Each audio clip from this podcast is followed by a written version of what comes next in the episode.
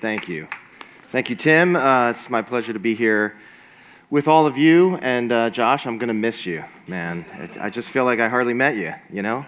Um, no, but actually, you know, yeah, I, I, have the privilege of going around to all different churches and seeing all different sort of uh, congregations and preachers and worship leaders. And, uh, you know, just even in those three songs, I can just tell the anointing and gifting uh, on you. So I just pray God's best for you. So uh, it's really my pleasure to meet you tonight.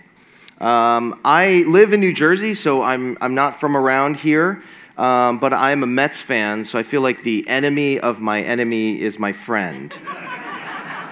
so, okay. Um, also, you can tell I'm from the New York area because I wore only gray, um, but that also matches sort of a New England spring day. So, okay. Uh, but really, it's my pleasure to be here with all of you. And I, so I want to start out and just read today's scripture, which comes from the Old Testament passage of Judges chapter 6, verses 7 through 16. So I don't know what your custom is, but I'm going to read it for you here. Um, you can look in your phone or in your Bibles, or you can just close your eyes and listen uh, to the Word of God. This is a story uh, about Gideon uh, from Judges chapter 6, verses 7 through 16. It says, When the Israelites cried out to the Lord because of Midian, he sent them a prophet who said, This is what the Lord, the God of Israel, says I brought you up out of Egypt, out of the land of slavery. I rescued you from the hand of the Egyptians, and I delivered you from the hand of all your oppressors. I drove them out before you and gave you their land. I said to you, I am the Lord your God. Do not worship the God of the Amorites in whose land you live. But you have not listened to me. The angel of the Lord came and sat down under the oak in Ophrah that belonged to Joash the Abiezrite, where his son Gideon was threshing wheat in a winepress to keep it from the Midianites. When the angel of the Lord appeared to Gideon, he said, The Lord is with you, mighty warrior. Pardon me, my lord, Gideon replied. But if the Lord is with us, why has all this happened to us?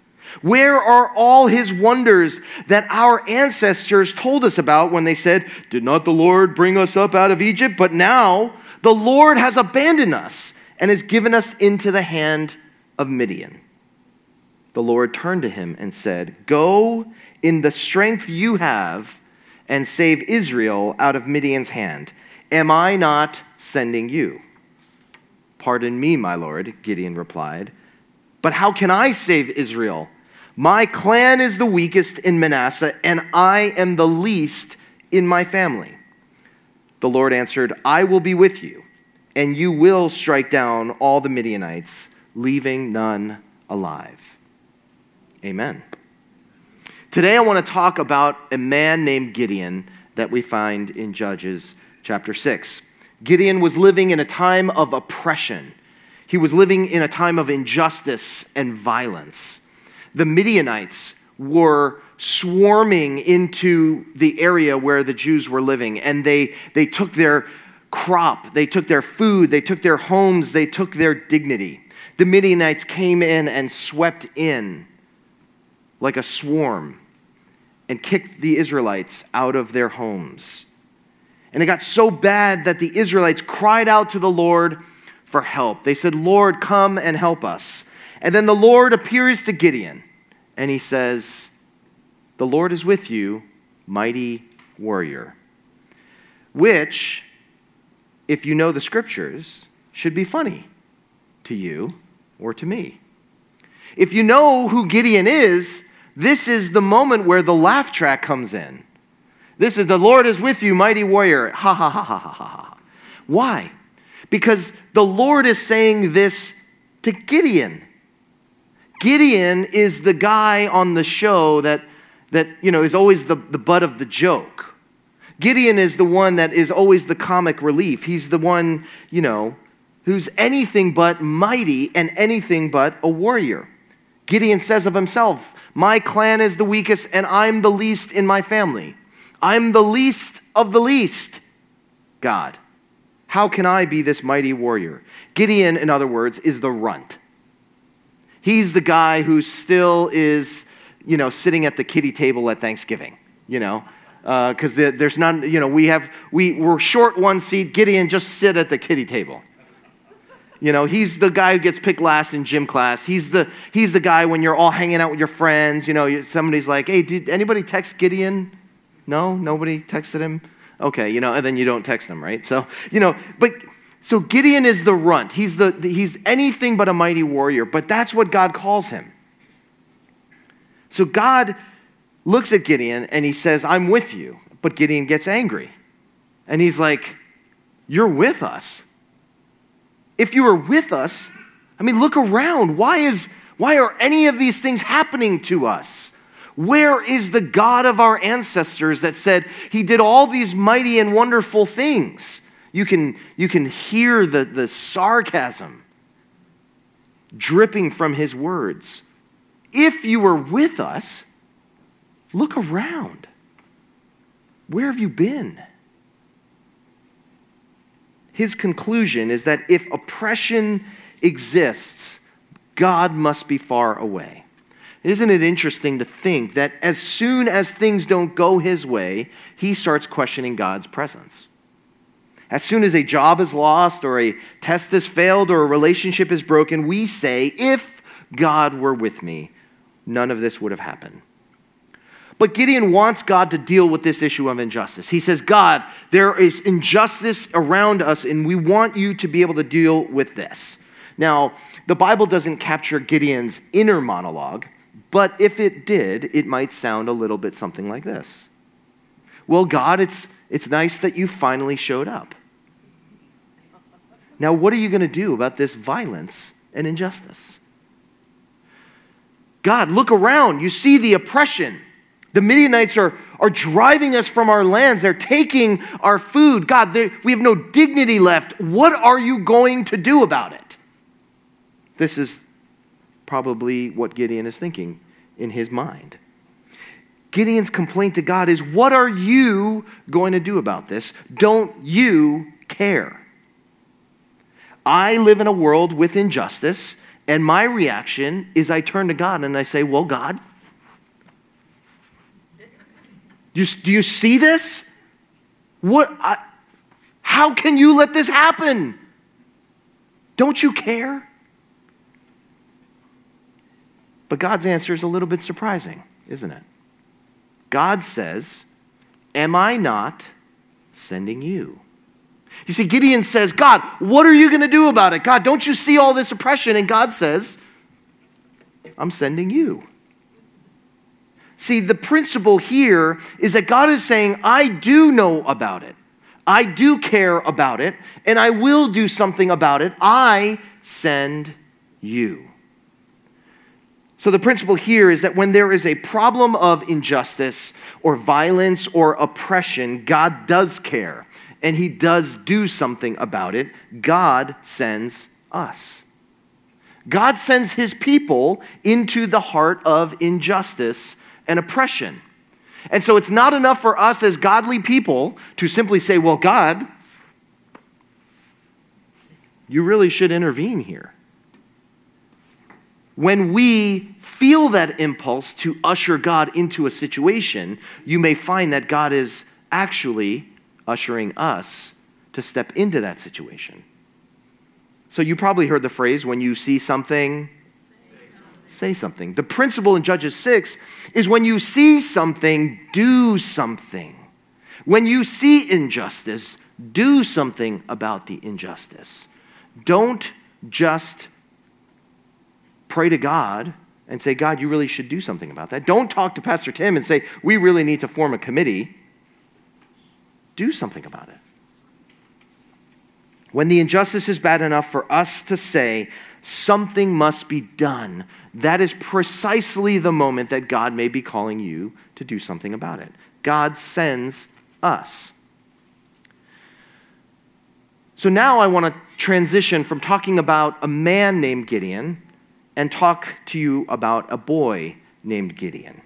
This Gideon is different than the one that we've been reading about. This Gideon lives in Ghana. And he faces injustice from his oppressors every day as well. He's been robbed of his freedom and his family and his dignity. This boy Gideon is a victim of modern day slavery. Now, modern day slavery is when you have people in power next to people in poverty that can create an, a differentiation in power that creates an atmosphere where enslavement can occur. It's using lies or violence or force to force someone to work for little or to no pay. And even though it is illegal in every country, it is present in every country. It is a global problem that is happening right now. Current estimates are that there are 40 million enslaved people throughout the world today. 40 million enslaved people right now. So let me help you understand the scale of what 40 million people looks like. 40 million people is approximately the same amount of people that live in the state of New Jersey and New York and Connecticut and Rhode Island and Massachusetts and Vermont and New Hampshire and Maine. Now, you would think that if the population of these eight states were made up of only enslaved people, you would certainly think that the world would know about it, that the world would be outraged by it, and that the world would do something about it. And yet, somehow, 40 million people have slipped under the radar, and the world, for the most part, does not know about it, is not outraged by it, and is not doing enough about it.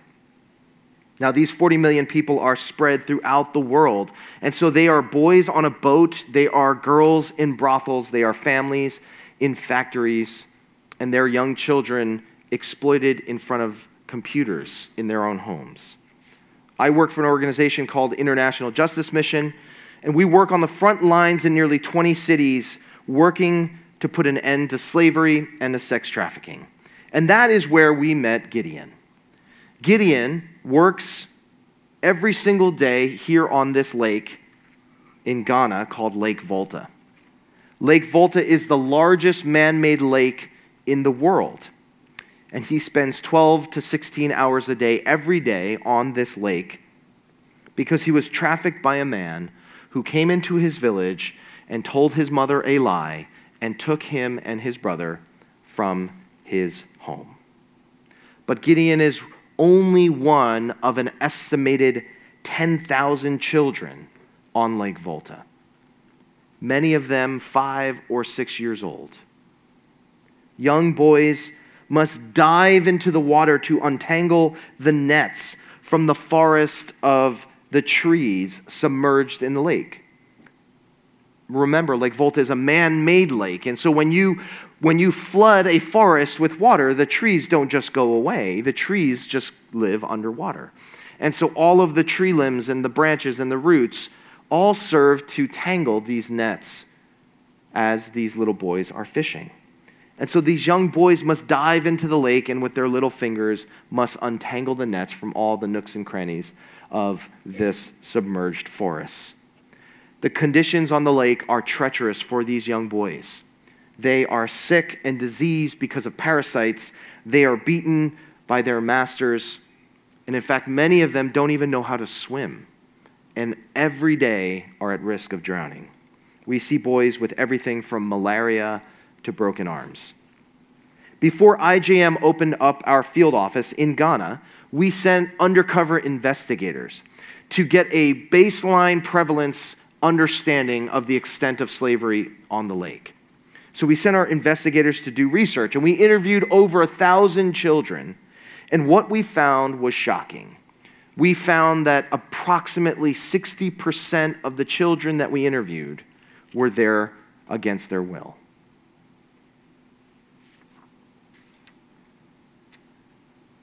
When you recognize that 20,000 children are on this lake, conservative estimates are that 10,000 of these boys are there because they are enslaved.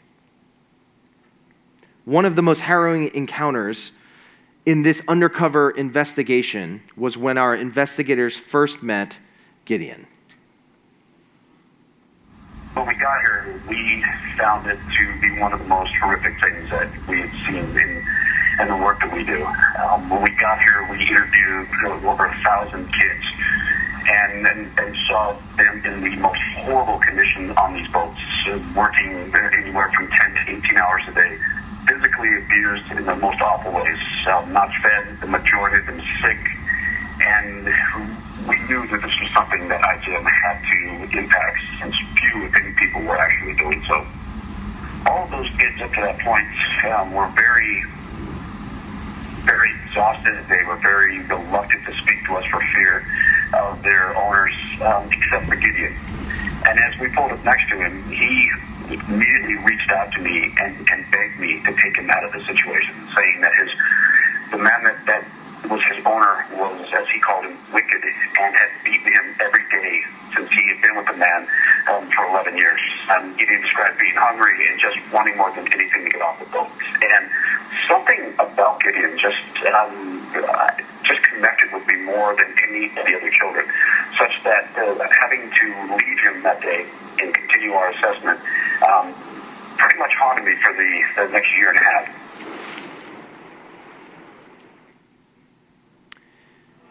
Gideon represents 40 million people. His life is similar to millions and millions of children around the world, whether they're in India or Cambodia or the Philippines or the Dominican Republic. Throughout the world, there are children whose life and existence every single day is just like Gideon's. Now let's pause for the Gideon in Ghana and let's go back to the story in Judges. Because, again, as Gideon is now being sent by God, Gideon's not done questioning God. God says, Am I not sending you? And Gideon says, Well, pardon me, my Lord, but how can I save Israel, right? Like, I, I mean, I'm the runt. I, I just can't do it. You have the wrong person. Gideon knows the problem. He knows who to turn to the answer for, right? He turns to God, he turns to the right person. But when he hears the answer, he's like, no, no, no, no, no. No, no, no. You have the wrong person. First of all, I'm not on staff, right? You know, no, that's what staff members do of the church, right? Not, not, not congregation members. That's why I give my offering. No, no, no, no. You have the wrong person. No, I have too many things. I have young children and I, you know, I mean, soccer practice and you know, homework and all this stuff. No, no, no. I got, I got too many. Oh, you know, this is not the season of my life right now, God. This is you certainly have the wrong person. Right? We hear these refrains in our inner monologue about all these different things. You know, this the um, the ministry for this the special needs. There there may be not a more fulfilling ministry for the volunteer in this church than to sign up for that ministry. But I would bet, I would venture that there were some inner monologues going on when there was that slide went up. Well, that's just not my gifts. Or, you know, that's something that, um, you know, this person should sign up for, right? We, we come up with reasons why that's not actually, why we, we sort of disqualify ourselves. God, you certainly are sending the wrong person. I'm not right for the, for the job. I just can't do it. Gideon says, I'm not good enough, God. But God's response again in verse 16 says, I will be with you. I will be with you. In some ways, God is saying, the same God that brought you up out of Egypt, the same God that rescued you from slavery, the same God that delivered you from the Egyptians, that God will be with you. So, how can, in one hand, you say that you are the God of the deliverer, you are the redeemer, you are the one who has freed us, and in the same way say, God, I can't do it. Unless we understand that God is going with us. In other, way, in other words, God doesn't say, ah, I'll do it. And He doesn't say, well, you better do it. What He says is, I will be with you as you do it, as we do it together. In other words, God sends us into the heart of oppression but he promises to stay with us as we go. So, the challenge for us is to step into the heart of oppression, but the promise and comfort is that He stays with us as we do it. In fact, throughout Scripture, whenever God asks his people to do a really hard thing that is scary or seemingly impossible, and his people are afraid. And right where Gideon is in Judges, whenever God's, God's people saw something and was asked to do something, God's comfort to them was always, I will be with you. It wasn't, uh, it'll work out.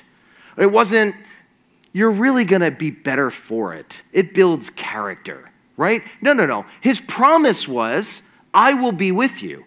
And by the way, it will build character and it will work out, but I will be with you as you go. In fact, when you think about Jesus on the cross, where he looks up to heaven and he says, My God, my God, why have you forsaken me? Here is a man, Jesus, who has followed God to the cross, obeyed God's will, followed him all the way to the cross, and at that very moment, God has, the Father turns his back on Jesus and forsakes Jesus on the cross.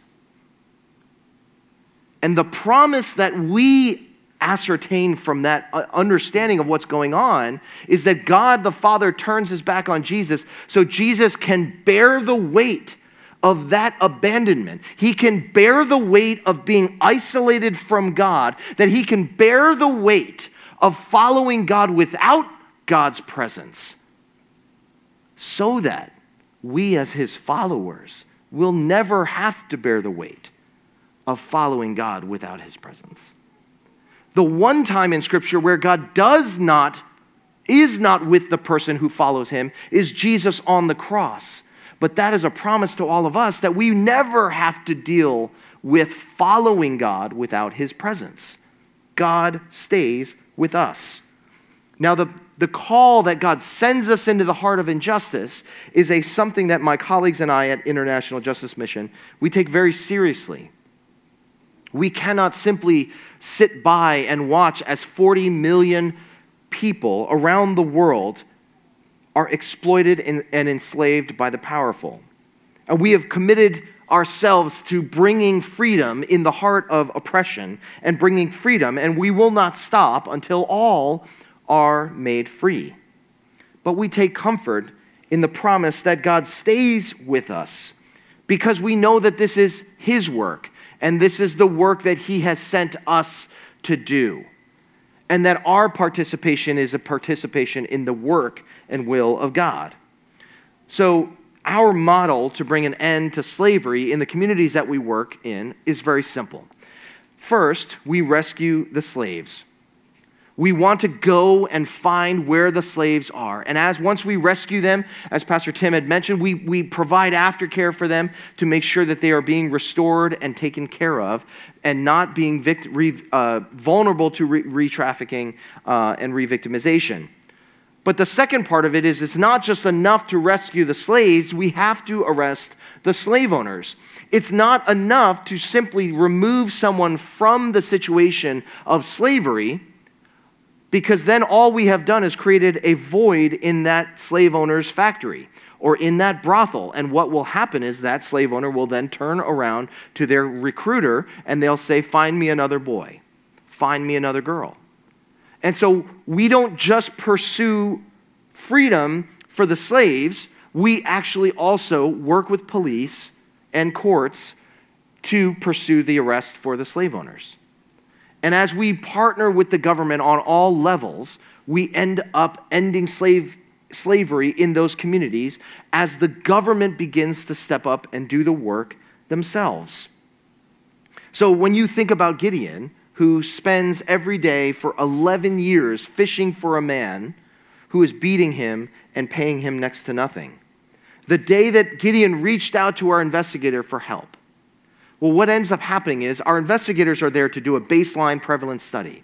And so we actually have two undercover investigators, and they're there under the guise of actually starting our, our, our own fishing industry and potentially enslaving other boys. And so we're trying to find the, t- the tricks of the trade. And so while one investigator is sort of interviewing the, the boatmaster and getting the sort of inside tricks of how this works, the other investigator is interviewing these young boys. And so this one investigator who reached, who was talking with Gideon, and Gideon reaches out and says, Please save me, to a complete stranger. Well, understand that our investigators are there to open up a field office, to systematically end slavery on Lake Volta in Ghana. And so, while at that moment, we would have done anything to rescue Gideon from that boat, that actually would have compromised our whole operation, the whole reason why we are there. And so, our undercover investigator needed to maintain his cover, and we had to sail away from Gideon. And it was actually a year and a half before we actually opened up our field office. And that interaction that, with, that our investigator had with Gideon haunted him for a year and a half because he knew that Gideon was still out there on that boat and on Lake Volta every single day for a year and a half. In 2015, we opened up our field office in Ghana and we conducted our first rescue operation.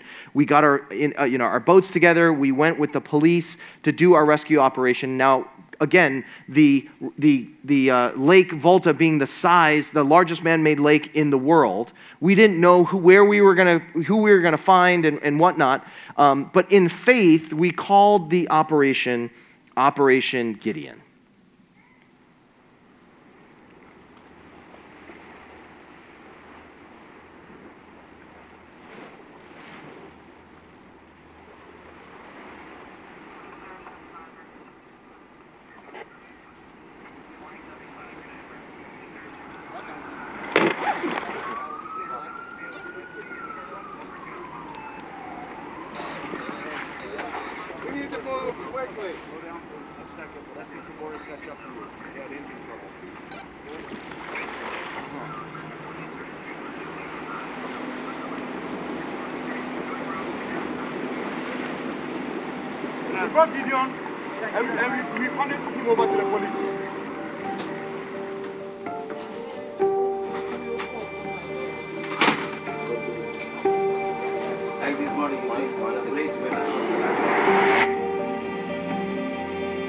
Gidi metsɔ nugo menya piane ne me xɔ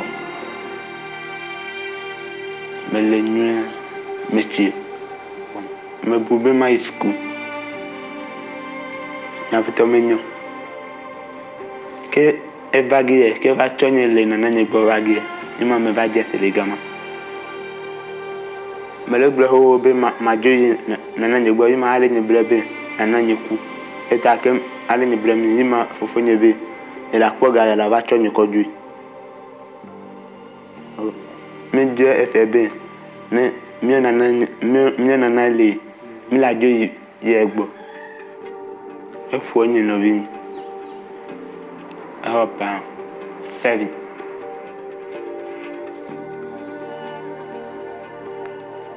o mɛ lɔ yɛ nyame be nana nye vi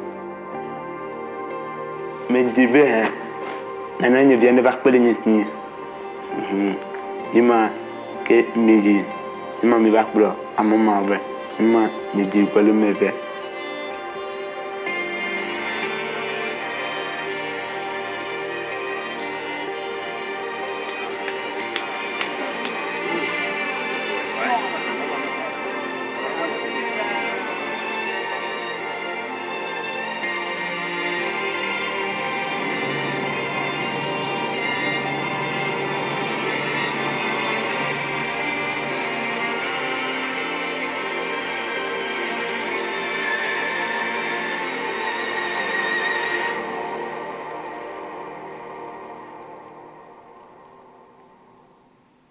On March 27th of 2015, Gideon was rescued. And he was being restored back to health and back to society along with nine other boys that we found on the lake. Because God sends us.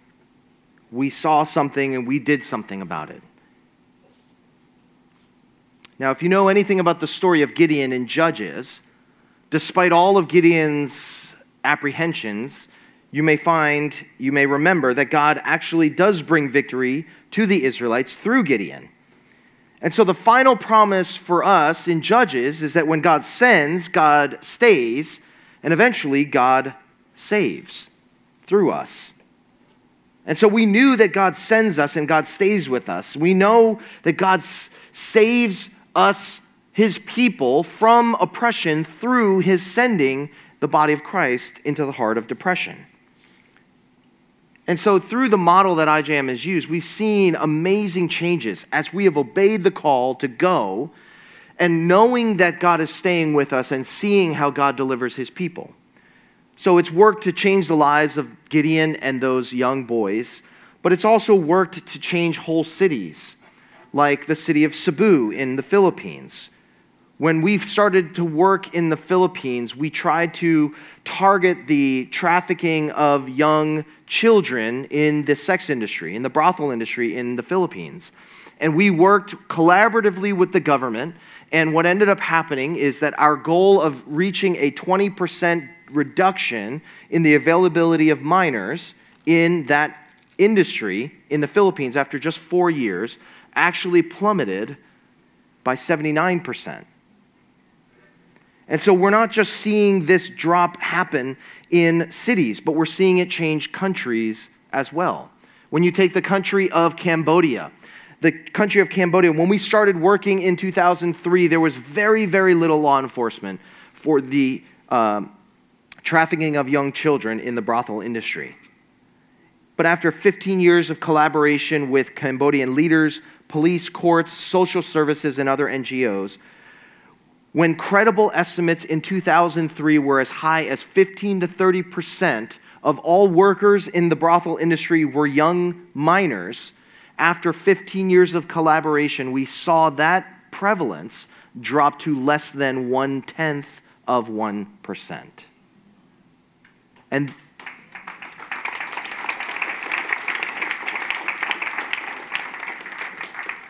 That is what happens when God's people step into the heart of, oppression to bring the freedom that God has for them. With the work that we're doing in Mumbai, in the Dominican Republic, and in other places around the world, we are changing the world. We break the bonds of slavery for thousands and thousands of people every single year, making IJM the largest anti slavery organization in the world today because God sends us into the heart of depression, uh, of oppression. Because of that, those people, thousands of people, 40,000 victims over our history, are now free. So I want to tell you that, that no matter what situation you may find yourself in, no matter where you may find yourself in your community, in your church, in your neighborhood, and you see a, a sign of oppression or injustice, I want to challenge you with the fact that God sends us into that situation. That it's not enough to just see something, you have to do something about it. He calls us to be the agent of justice.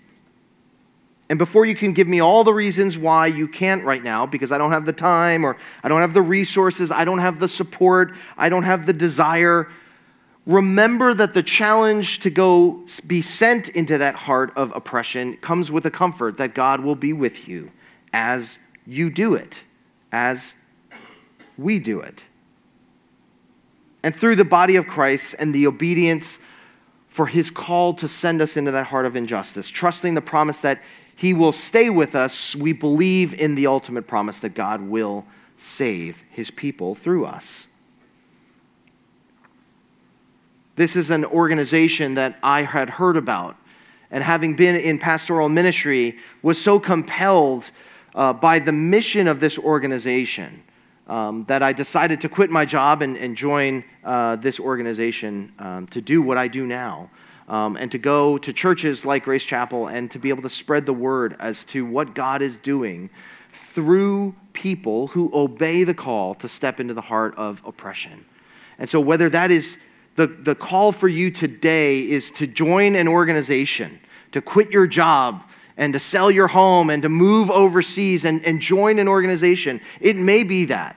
Or it may be doing finding other organizations that you can support with the job that you keep and with you know the home that you have and you know to, to, to support those organizations financially or to find organizations that you can pray for. Or it may be to look around in your communities and find people that are being oppressed and say, I'm going to step up, I'm going to use my resources, and I'm going to use my voice, and I'm going to use my prayers to be able to advocate for those people. So the challenge for us tonight is where is God sending us into the heart of oppression? Trusting in the promise that God will stay with us and believing ultimately that God will save his people through us. Let's pray.